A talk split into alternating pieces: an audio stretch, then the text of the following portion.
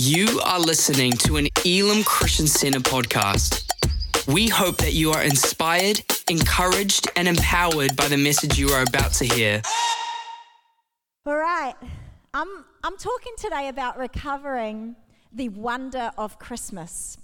And I, I kind of think before I want to talk about Christmas, I actually want to talk about relationships. We had a number of really big wedding anniversaries actually uh, down here this uh, week, and uh, I find it really interesting the way that relationships work. And if you've been in a relationship and married for a very long time, you will understand this that when you first meet your partner, the sparks fly, don't they?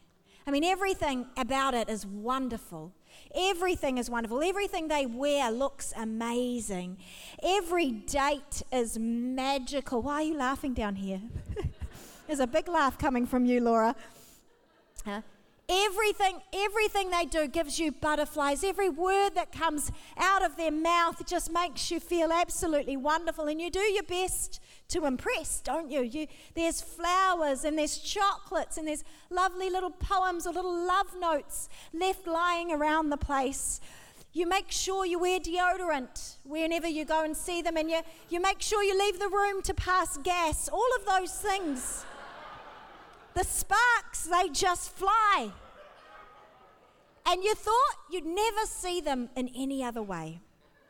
Fast forward a few years, and you find yourself still in love, but just a little more aware, a little more aware of their habits, a little more aware of their sounds, a little more aware of their wind currents.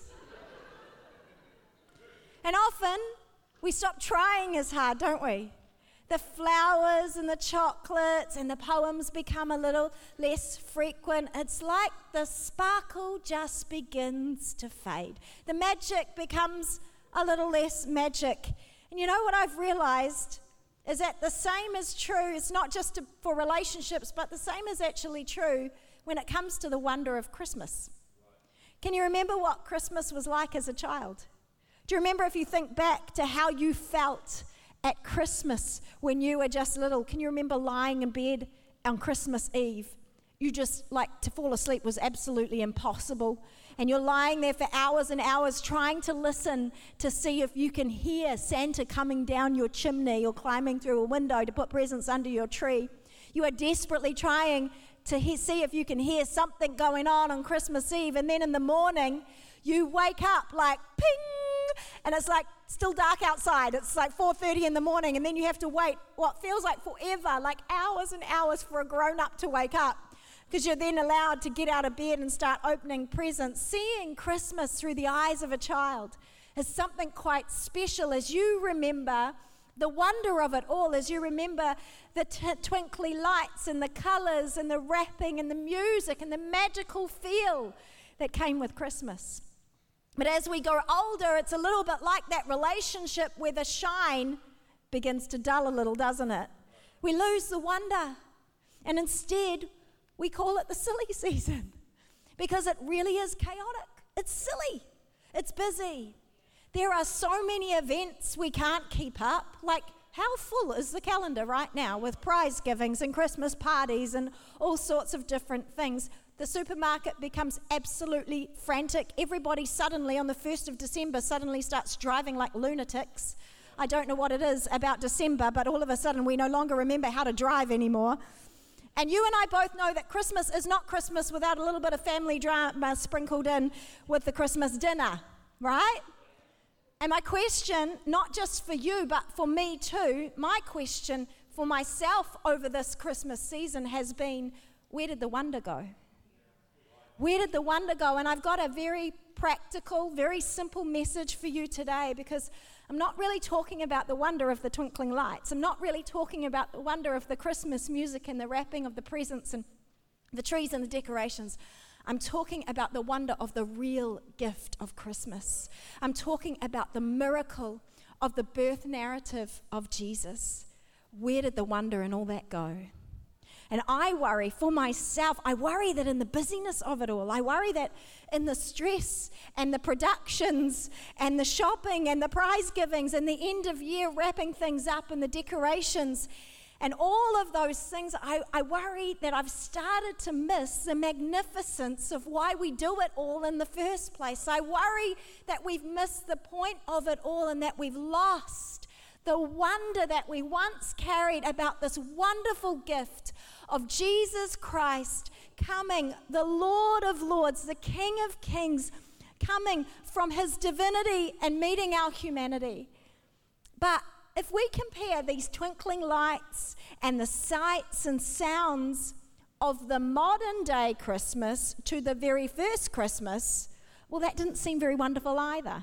Like I was thinking about it, I was looking back and thinking, well, where's the wonder in all of that?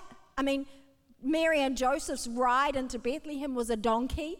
He didn't even have tinsel on him. Like, that's not very wonderful, is it? They spent hours trying to find a place to stay with no room in any of the inns. Finally, they find a stable that they can rest in, and Mary gives birth to Jesus and lays him in a manger, aka a feeding trough. And then they're surrounded by animals and hay, and as you can probably imagine, with the cows and the donkeys and the sheep and the pigs and all sorts of things. There's probably a myriad of other things surrounding them, as well as the animals, all the things that come with animals.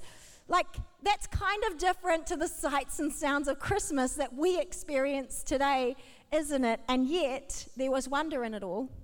I want to pick up our story from Luke chapter 2. Luke 2, I'm going to read a whole chunk now. Verse 8 says this It says, And there were shepherds living out in the fields nearby, keeping watch over their flocks at night. An angel of the Lord appeared to them, and the glory of the Lord shone around them, and they were terrified. But the angel said to them, Do not be afraid. I bring you good news that will cause great joy for all the people. Today, in the town of David, a Savior has been born to you. He is the Messiah, the Lord. There will be a sign you will find a baby wrapped in cloths and lying in a manger. Suddenly, a great company of heavenly hosts appeared with the angel, praising God and saying, Glory to God in the highest, and on earth peace to those on whom his favor rests. When the angels had left them and gone into heaven, the shepherds said to one another, Go to Bethlehem and see this thing. Let's go to Bethlehem and see this thing that has happened, which the Lord has told us about. So they hurried off and found Mary and Joseph and the baby who was lying in the manger. When they had seen him, they spread the word concerning what had been told them about this child, and all who heard it were amazed at what the shepherds had said to them. But Mary treasured up all these things and pondered them in her heart. The shepherds returned, praising and glorifying God for all the things they had heard and seen, which were just as they had been told. Now, there's a word in here that I want us to focus our attention on, and that word is the word amazed. The word amazed, and in its original translation, is translated, translated as thaumazo, and this word thaumazo, it means wonder, to marvel, to admire. And I just want, at the outset of this Christmas season, we are not very far in. And so, at the outset of this Christmas season, I want to say to us let's recover the wonder of Christmas. Let's make a decision now in our own individual lives and as a people of God to recover the wonder of Christmas, the same wonder that the shepherds had. The same wonder that the people that heard the story had, the same wonder that Mary had in our story. And what if, what if we could get back to that place of appreciating the gift in the same way that they did? What if we could get back to appreciating and seeing the gift once again with wide eyed wonder? What if we didn't lose the marvel? What if we didn't lose the admiration? Of what it is that Christ did when he came down to dwell with his people. How do we do that? Well, we can take a look in, in the account that Luke gives us and uh, the birth narrative. And we see in, in the book of Luke that there is one story, but two responses. One story, two responses. The first response is the shepherds. The shepherds went away praising and glorifying and spreading the word. And the second response was Mary. Mary, it says, treasured up all she had seen and heard, and she nurtured it in her heart. And I want to suggest to us today that you and I could offer those two responses in our attempts to recover the wonder of Christmas this year. We can either, like the shepherds, we can have an outward expression, and we can, like Mary, have an inward reflection. Let's look at that outward expression for a minute, shall we? I love this picture that we painted of the response from these shepherds. And I think that if we're going to understand their response, better, we can actually, we actually need to understand what it was like. We need to understand what these shepherds were like in Bethlehem at the birth of Jesus because today, when we picture a shepherd, the mental image that comes to mind is a little boy in a bathrobe wearing a tea towel on his head that we see in all the nativity plays. But we have to actually know that the first century shepherds in Bethlehem were nothing like cute little boys in bathrobes. In fact, they were actually despised. They were despised. They were transient. They were pretty much homeless because of the work that they did with the sheep. They were actually not allowed to participate in the synagogues in corporate worship. They would not have been invited to dinner parties, certainly not a baby shower, certainly not the birth of, a, of, of an awaited king. And yet, one of the many wonders of Christmas, of the Christmas narrative, is that God, our Creator, says, I'm going to send the birth announcement to, of my one and only Son to this group of rejected, stinky, smelly outcasts that nobody else wants to hang out with. I'm going to send the announcement of the birth of my son to those guys. It is one of the many ways that God highlights to us that his gospel is an all access gospel. And that when he sent his son, he sent them not just for the ones that were seemingly looked like they should have been invited, he sent them for the ones that weren't. It's no wonder the shepherds marveled at what they were invited to participate in. This was something they had never experienced before, and I love their response when they had seen him they spread the word concerning what he, they had been told about this child, and all who heard it were amazed, amazed, wonder, marvel, admiration at what the shepherds had said to them. And in verse 20, it says, The shepherds returned, glorifying and praising God for all the things they had heard and seen, which were just as they had been told to him. How incredible! How incredible that these shepherds, these outcasts, were who God chose as God's plan for the announcement for the birth of Christ. Let's just pause here and talk about announcements for a minute, shall we? Because announcements these days are very different to announcements that took place when I got married and had babies. Like, social media has taken announcements to a whole new level of crazy.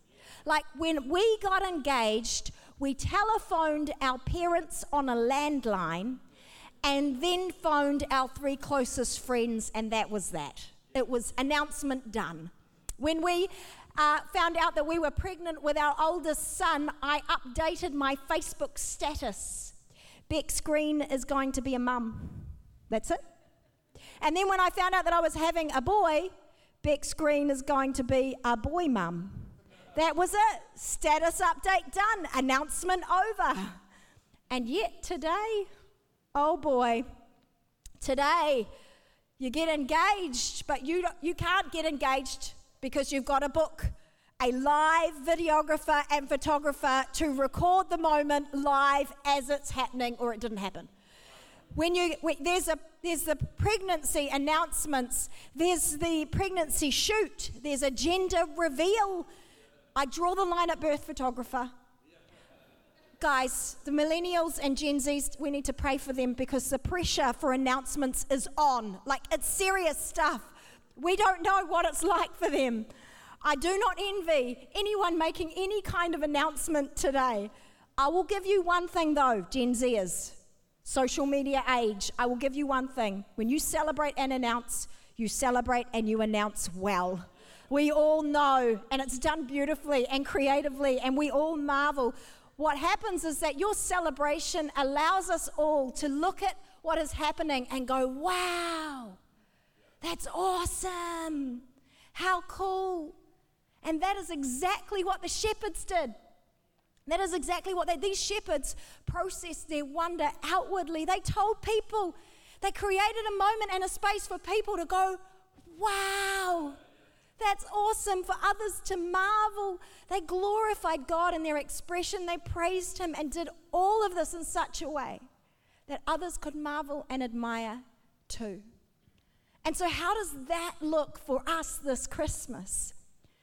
Well, the shepherds simply told the story. They told the story in a way that glorified and praised God. And I think you and I can simply do that too. We can simply tell the story. We can invite others to marvel and admire Him too. Maybe it's in our conversation around the dinner table or the staff room with family, with friends with work colleagues, instead of just talking about the stress of Christmas or the shopping mall or the car parks or the busyness or the, oh my goodness, I don't know how I'm going to get through this season, what if we change the narrative and we began to talk about the reason we do it all in the first place? What if we shifted the conversation to one that tells his story? What if we highlighted the nativity? In different ways. There's this radio campaign on Life FM at the moment where they're trying to bring back the Nativity. They're trying to encourage people to put the Nativity in their windows, display it in their homes, put it on their front lawns, to bring the Nativity back into sight so that we can tell the story once again. What about when you send your Christmas card, opt for a Nativity one instead of a reindeer one? What if, what if you played Christmas like worshipful Christmas songs instead of Snoopy's Christmas. No offense if Snoopy's Christmas is your favorite Christmas songs. But what if we played song, Christmas songs that worshiped and glorified our Savior? Come on, why don't we this Christmas decide on simple ways to recover the wonder of Christmas through telling His story in a way that glorifies Him? The second thing that we see in this story, the second response, is the inward reflection. I love it. it. It describes what Mary did in verse 19. It says, But Mary treasured up all these things and pondered them in her heart. Other translations say that Mary kept things in her heart and thought about them often. Can I tell you, there is so much power in our own reflection, in our own meditation and rumination. One of the great wonders of Christmas is how on earth will I get jingle bells out of my head after I've heard it in the last store that I walked into? Because that's the power of a Christmas song, am I right? Like, what, how is it that the, the song that I heard in a store at 9 a.m. is still spinning around in my head as I'm cooking dinner at 5 p.m.? Like, it's so annoying, isn't it? It's so frustrating. It's been going around and around all day, but that's how our brains work, isn't it? Thoughts that we repeat become automatic. And we no longer need to think about thinking about them because we're suddenly just thinking about them. And I have realized that if I don't want to forget or lose or miss the real significance, wonder, and power of Christmas, then I need to put wonder and admiration and marvel of Christmas on repeat in my mind. I need to do as Mary did. I need to think about it often. How often do you think about it? How often do you think about the real reason for Christmas? Or do we get so caught up in all the busyness and the stuff and the lights and the drama that comes along with Christmas maybe we need to rewire our brain in such a way that it's not jingle bells on repeat, it's Jesus. It's Jesus. It's the reason why he came. And so I make I'm going to make a habit this Christmas and I invite you to make this habit too. Why don't we dwell on it? Why don't we think about it often as Mary did? Why don't we allow space in your day to meditate on it? There are so many simple ways that we can do this what we can do is simply set time aside every single day in the morning when you first get up. Let it be the first thing that comes into your mind. Let it be the first thing that you dwell on or think about. Try and push aside all other things before you open up your phone and look at your emails or your text messages or social media or whatever it is or your WhatsApp. Why don't you instead start with the Lord? Let that be the first thing that, that is in your heart and mind. Perhaps in your devotion times, you could actually read the birth narrative of Jesus in Matthew and Luke. Maybe you could spend some time going throughout Scripture and finding the prophecies that were fulfilled by the birth of Jesus Christ. Really meditate on His word in this season. I'm going to ask the team, the keys can come and join me now. Uh, Steve, my darling husband, has this really interesting habit. When we sit down to watch TV, uh oh's right. When we sit down to watch TV at night, uh, we might have something on the television. It's probably a Christmas movie, Christian one, don't worry. Uh, and we're watching something. But Stevie likes to keep his options open. We've got the TV, the Christmas movie on the TV, but there's always some kind of sport on, isn't there? And so while the TV is going and we're trying to watch together this, this Christmas movie, he will often also have his laptop open with the sports going. And see smiles just going across the men's faces in the room right now. But there's never just one sport on, is there? No, no, there's always multiple. And so not only does he have his laptop with sport going, he's got his iPad with sport going on the other side. But that is not enough to distract him from the reels on Instagram. And so he sits scrolling Instagram with not just the TV with our family movie, but the sports on one screen, sports on the other, and the reels going on Instagram. There is so much noise and so many things and distractions that I so often have to pick myself up and leave the room to watch what we want to watch in another room in order to eliminate all of the noise and distractions that are taking my focus away from the very thing I sat down to watch in the first place. And I have to say that.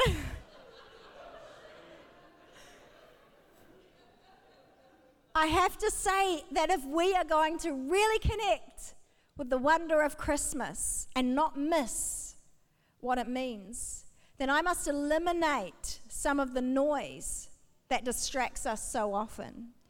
If I'm going to focus on the thing that should be central, then I need to be willing to lay aside what is peripheral so that it prevents, it, it, it isn't stealing my focus any longer.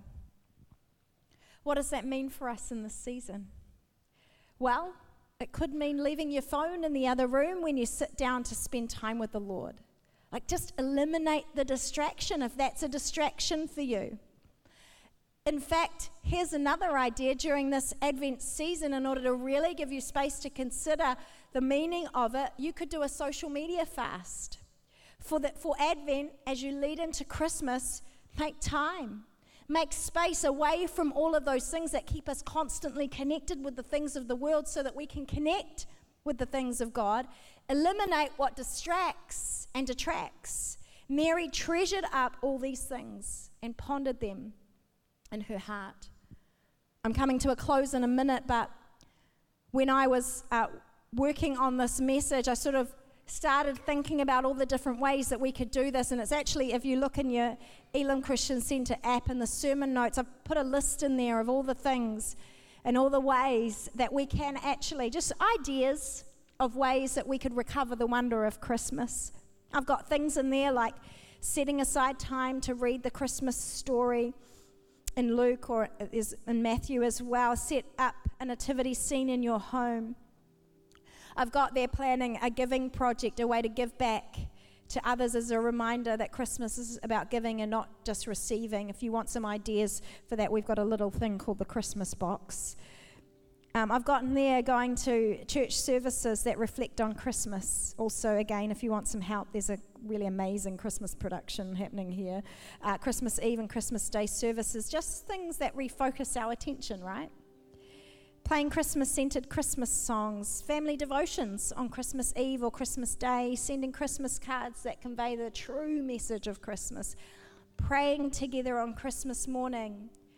Like, how powerful would that be? Acknowledging the meaning of Christmas, watching Christ centered Christmas movies, me- I'm um, doing a media fast, researching the prophecies fulfilled by the birth of Jesus.